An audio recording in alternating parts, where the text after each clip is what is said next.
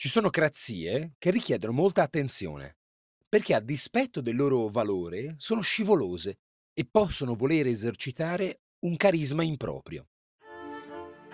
Io sono Giorgio Moretti e questa settimana raccontiamo crazie varie. Oggi, oclocrazia. Se leggiamo la definizione ci sembra limpida.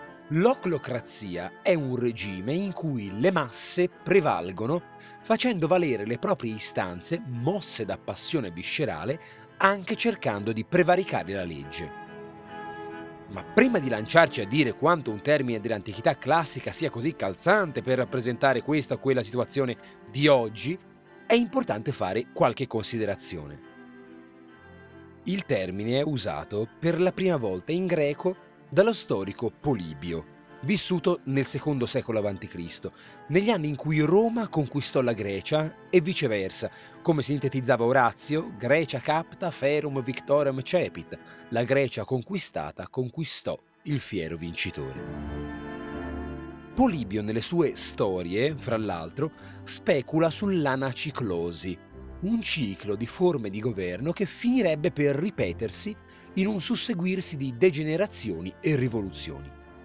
Seguitemi in questa giostra. La prima forma di monarchia degenera in tirannide, odiosa tirannide. E chi la rovescia? Un manipolo di gente ottima, l'aristocrazia. Aristos è il migliore. Ma i migliori non restano tali, rimangono solo pochi e così il governo aristocratico degenera in oligarchia che, mannaggia a lei, è rovesciata dalla democrazia, presa del potere da parte del popolo, la quale però degenera in oclocrazia, potere della folla, oclos, che ora vedremo meglio, su cui finisce per restaurarsi una monarchia.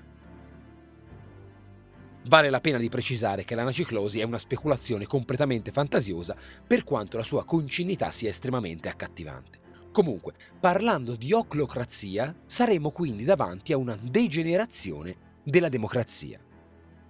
Ben inteso, è una degenerazione della democrazia per come era intesa dai nostri nonni di epoca classica, cioè un governo quasi diretto in cui il potere è sì nelle mani del popolo, ma di un popolo minoranza da cui erano escluse, come dicevamo, le donne, così come gli stranieri, gli schiavi questa forma di governo non è la democrazia che intendiamo noi e già questo rilievo fa scricchiolare un'attualizzazione semplice dell'oclocrazia.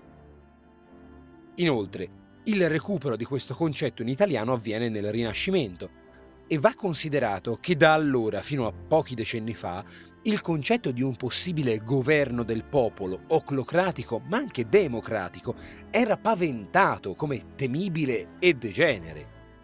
E oggi? Mentre monarchia e tirannide, aristocrazia e oligarchia sono termini dai contorni netti, il termine oclocrazia risulta difficile da mettere a fuoco e specie da distinguere dalla democrazia. Però le parole dotte e ricercate devono riuscire a dire qualcosa di preciso e importante, devono portare dei significati tagliati come gemme, altrimenti sono fumo negli occhi. L'oclocrazia, allo stato attuale, vuole avere un significato che però è tutt'altro che limpido, per lo scarto con le cornici e contesti in cui è stata generata, presa in prestito e sviluppata. È una parola che, a confronto delle altre che identificano altre organizzazioni della sfera politica, non è maturata. Figlia di un susseguirsi di concezioni elitiste vuole essere qualcosa di diverso dalla democrazia quando sostanzialmente non lo è.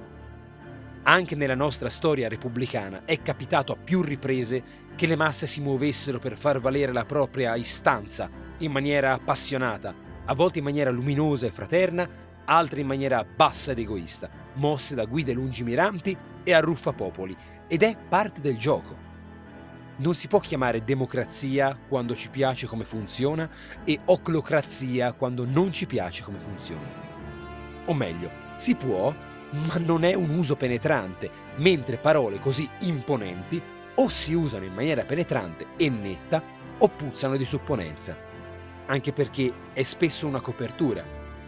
attaccare l'oclocrazia appare sempre doveroso e facile ed è un modo comodo di non esporsi muovendo una critica alla democrazia. A domani!